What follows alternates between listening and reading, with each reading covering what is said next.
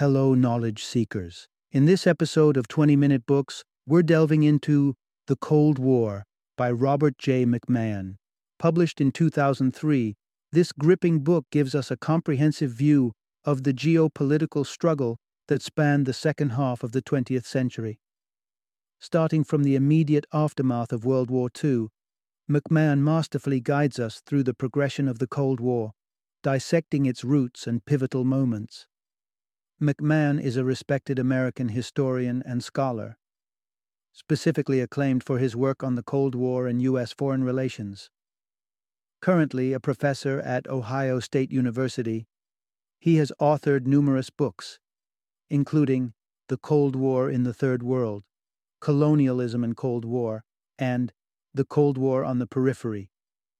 This episode is a must listen for history enthusiasts, students of military strategy and foreign relations, and anyone keen on understanding one of the defining conflicts of the 20th century. Let's uncover the historical layers of the Cold War together in this episode of 20 Minute Books.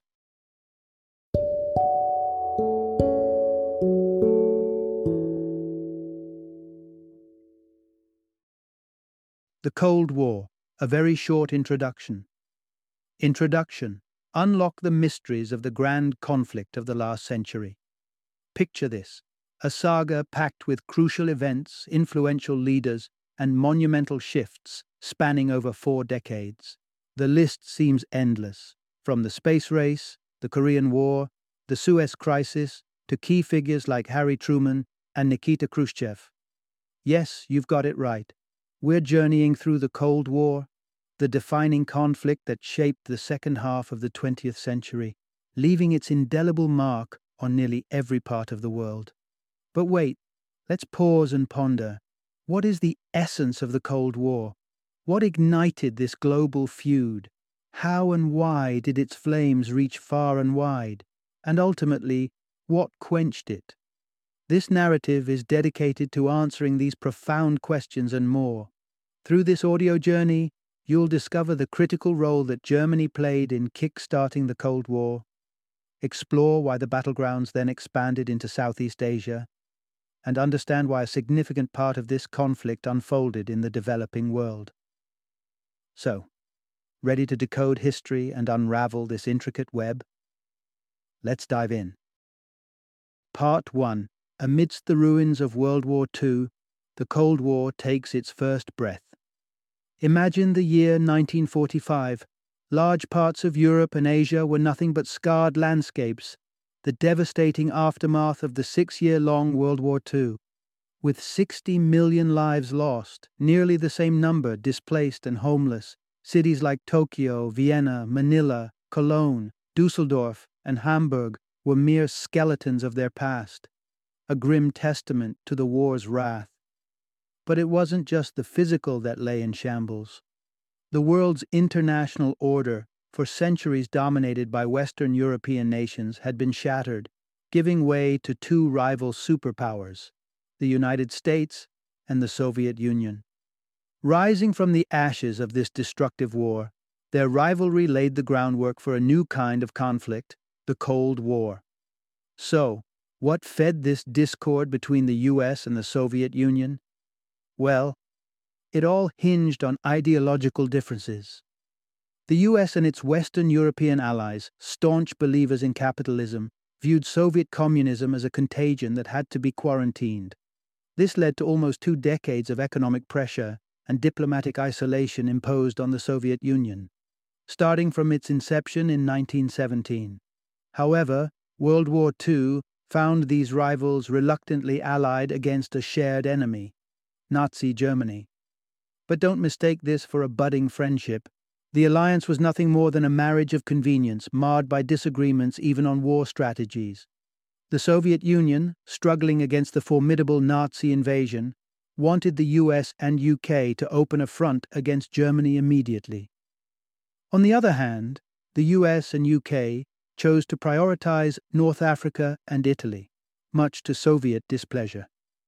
By the time they finally invaded German occupied Normandy in 1944, over 80% of the Nazis' military divisions were being held back by the Soviets.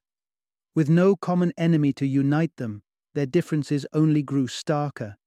A power vacuum needed to be filled, a war ravaged world needed to be rebuilt, and there was a marked lack of consensus on the way forward. The stage was set. The curtain was about to lift on the Cold War. Part 2 In the aftermath of war, the US sketches its post war vision. The curtain falls on World War II, and a critical question looms in the air. What shape would the post war international order take? This pressing issue occupied the discussions at the end of war conferences among the leaders of the US, UK, and the Soviet Union. On the one hand, all parties agreed on the need for restoring international stability. But the pathway to achieving this, that's where things got murky. The Soviet Union and the US each held a unique vision for this new world order, informed by their history, ideology, interests, and objectives. Naturally, these divergent visions clashed, paving the way for increasing conflict as the superpowers began pursuing their respective goals. To unravel the intricate web of this conflict, let's delve into the mindsets and aspirations of these superpowers as they crossed the threshold into the post war era starting with the U.S. key insight. The U.S. strived for a favorable balance of power in Eurasia, an extensive global sphere of influence, and superior military strength. World War II offered three crucial lessons to U.S. strategists. First, they recognized the need to prevent any nation or coalition from seizing control over Eurasia, particularly the vital Eurasian heartland bridging Europe and East Asia with its wealth of natural resources, industrial infrastructure, skilled labor, and military facilities. Control over this region was tantamount to having the reins of global power. The Axis powers had once held sway over most of this area. To prevent history from repeating itself, the US and its allies were determined to maintain a favorable balance of power in the region. Secondly, the Japanese assault on Pearl Harbor, Hawaii, made it abundantly clear that the U.S. couldn't count on the Pacific and Atlantic Oceans for defense against overseas enemies anymore. Technological advancements in warfare had left the U.S. exposed to long distance attacks. According to American strategists, the remedy for this vulnerability was expanding the nation's sphere of influence by establishing a global network of U.S. controlled air and naval bases. This strategy would enable the United States to project its military might worldwide and neutralize threats before they had the chance to harm U.S. territory. The final lesson from the war to pull off these ambitious plans, the U.S. needed to uphold its superior military strength. And that brings us to our next segment. Part 3 Power and Prosperity The Twin Pillars of America's Post War Strategy. The end of World War II found American strategists eager to establish global military dominance. Their grand plan required a series of interconnected objectives. First off, an unmatched Navy and Air Force was an absolute must, complemented by an imposing military presence in the Pacific. They also needed the US to remain the indomitable force in the Western Hemisphere. It was also crucial for the US to take a leading role in the post war occupation and restoration of the defeated Axis countries, Italy, Germany, and Japan, to prevent them from becoming adversaries again. Lastly, they aimed to safeguard their monopoly on the deadliest weapon in their arsenal, the nuclear bomb, a tool of destruction only they possessed at the time. However, military might was only one side of the coin in the American strategist vision for the post war world order. The next insight the US aimed to couple its global military power with multilateral economic relationships based on free trade. US political and business leaders were set on removing international barriers to trade, investment, and currency conversion, to allow the free flow of goods and money across the globe. Their belief was simple an economically open world equated to a more prosperous, peaceful, and stable world. Their logic rested on the premise that economic barriers fuel rivalry and conflict between nations, with World War II serving as the most extreme example. Conversely, they thought free trade would bring capitalist nations closer fostering a network of multilateral economic relationships and allowing capitalism to thrive, bringing widespread benefits. Sure, this vision carried an air of idealism, but it was not without self interest. By the end of World War II, the US stood as the world's leading capitalist nation, producing half of the globe's goods and services. With unrestricted global trade, the US stood to gain considerably. Moreover, US strategists believed that prosperity under capitalism would render communism less attractive to the masses in Western Europe and Asia. This would help keep communism from spreading and potentially sparking unrest or revolutions, thereby destabilizing the US led world order. Thus, American strategists saw their economic and military objectives as inextricably linked.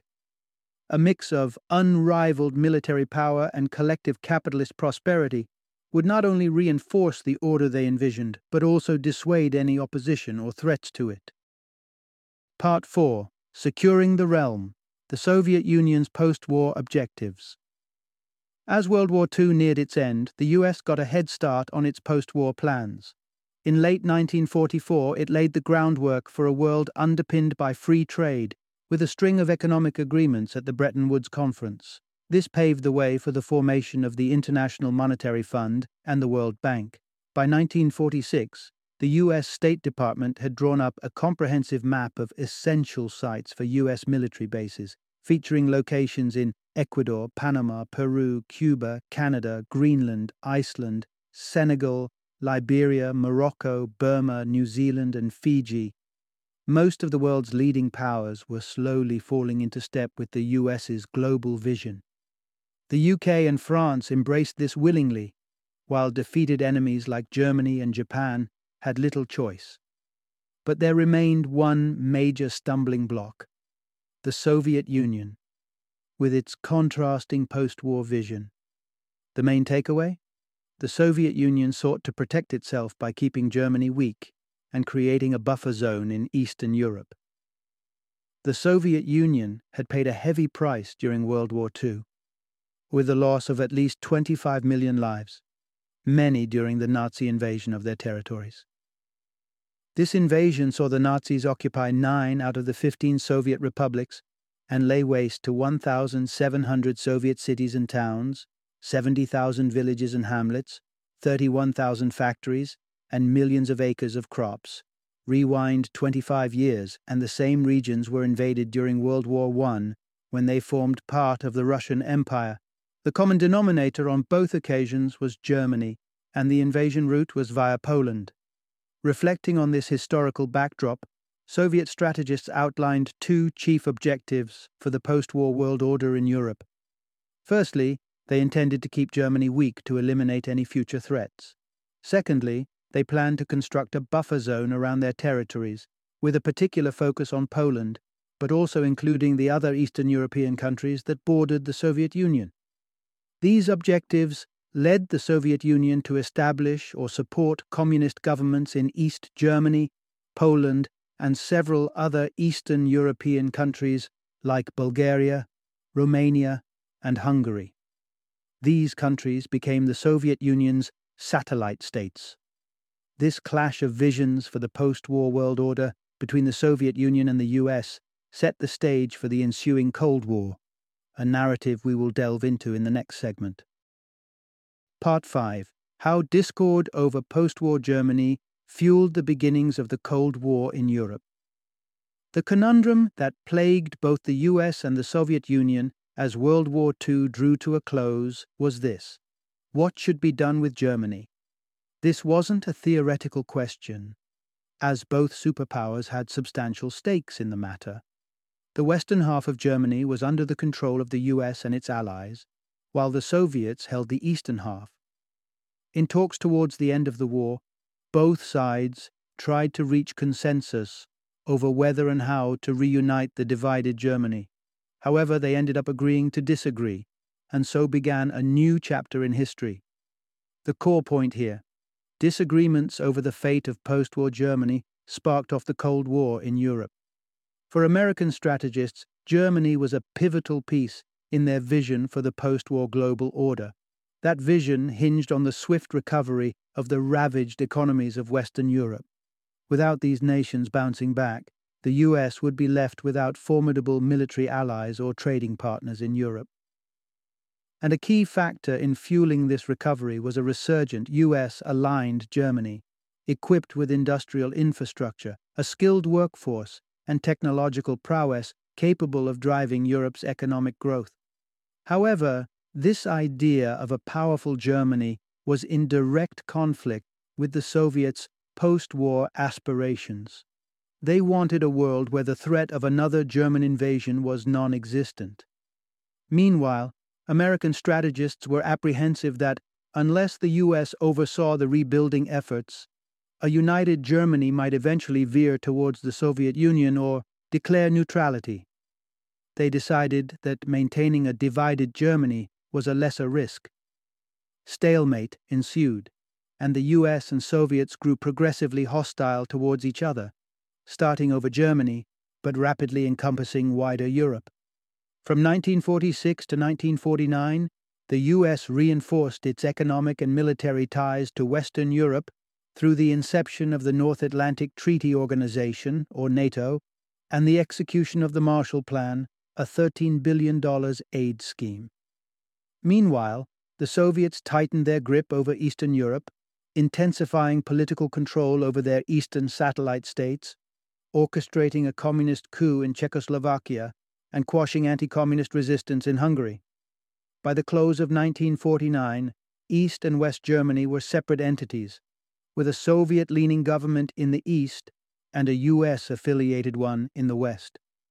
The so called Iron Curtain had descended over Europe, splitting the Soviet dominated East from the US led West, and thus the Cold War was set in motion. Part 6 The Rise of Communism in Southeast Asia, a fresh battleground for the Cold War. As events unfolded in Europe, the US and the Soviet Union found their worst apprehensions seemingly turning into reality. For the Soviets, it was the perceived threat from a resurgent West Germany, the more economically potent half of their previous nemesis. Reeling from the war's impacts, it was now quickly rebuilding with the backing of the US and its allies.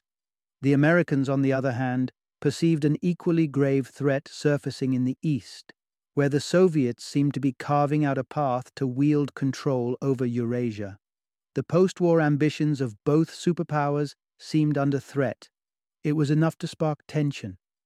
But this was just one of the two key theaters where the Cold War would soon extend its reach. Here's the main point with communist insurgencies springing up across the region, Southeast Asia transformed into another battlefield for the Cold War. In late 1949, China's protracted civil war concluded, with victory tilting towards the Chinese Communist movement on the mainland.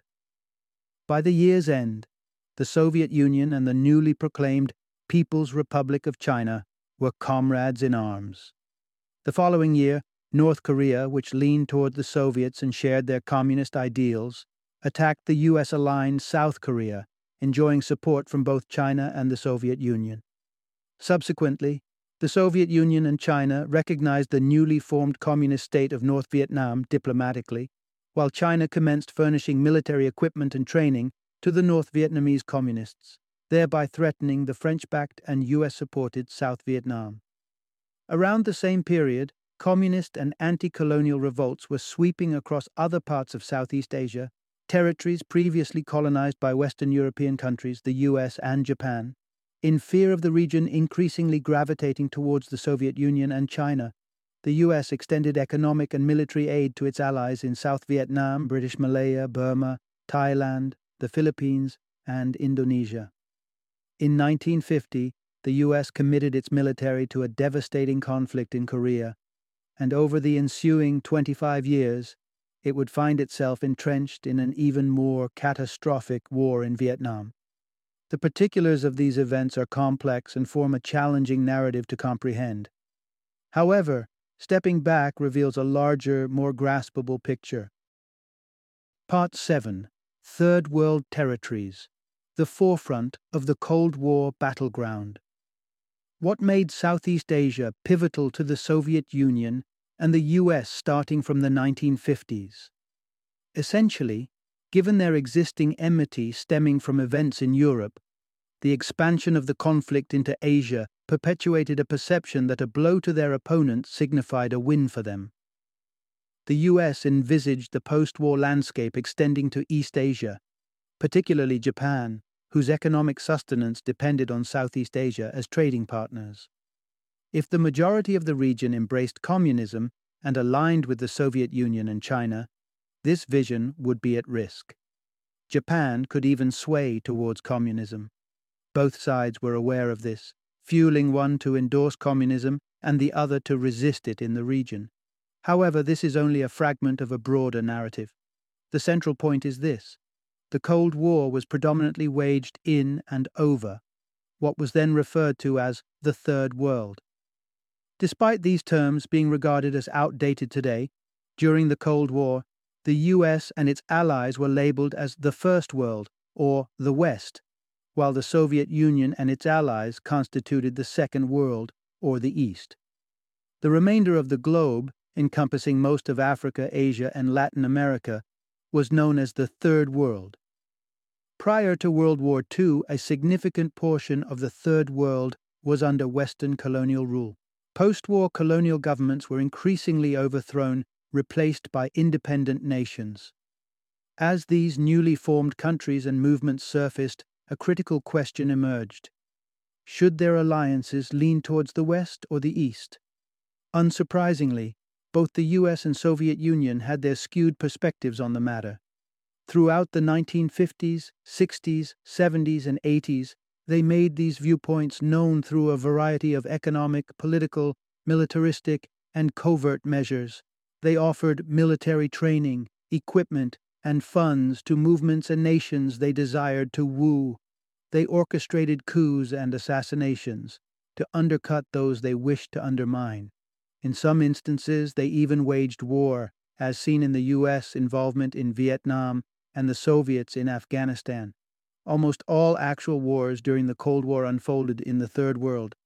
The spoils of these conflicts, economic resources, military bases, allies, and prestige went to the victors, whether Soviets or Americans, contingent on who emerged victorious. However, it was predominantly the inhabitants of the Third World who bore the brunt.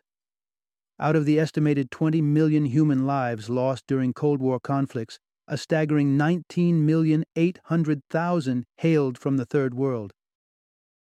Part 8 The Finale of the Cold War, Where It All Started. Europe. In a nutshell, the remainder of the Cold War unfolded as a series of scenarios, more or less echoing the themes we've explored so far.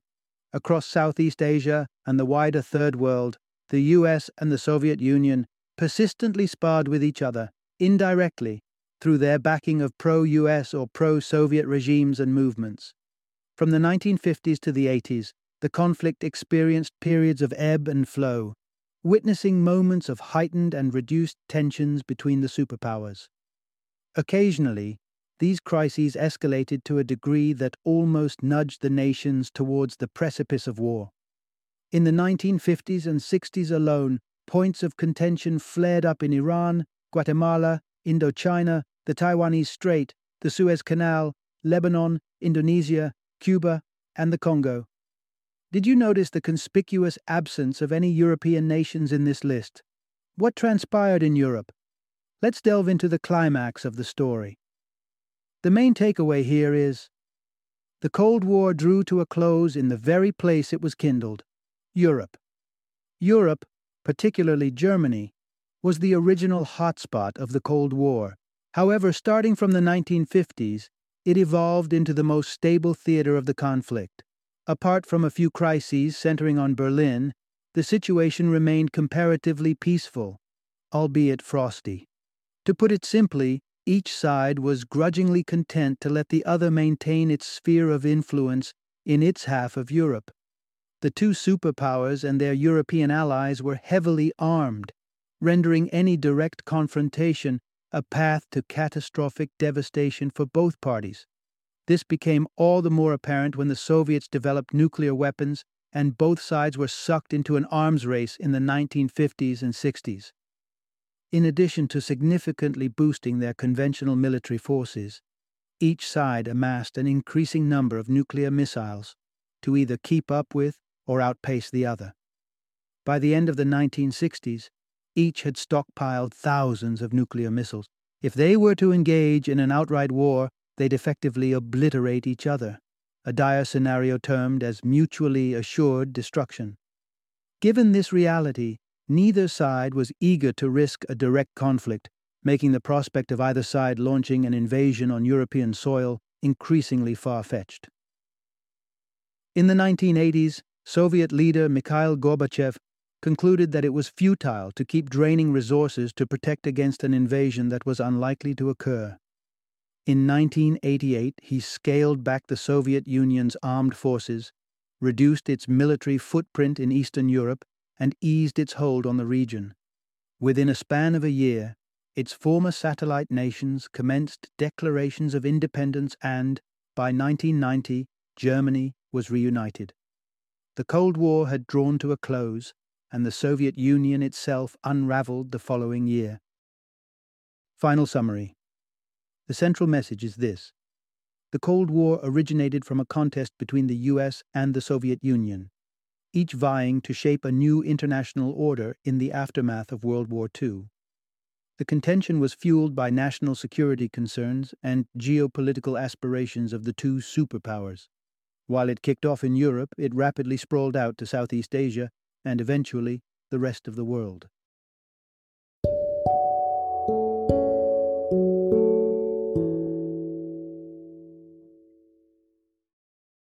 Thank you for joining me today on this journey of learning and discovery as we explored the insights of another thought provoking book in our growing library of knowledge.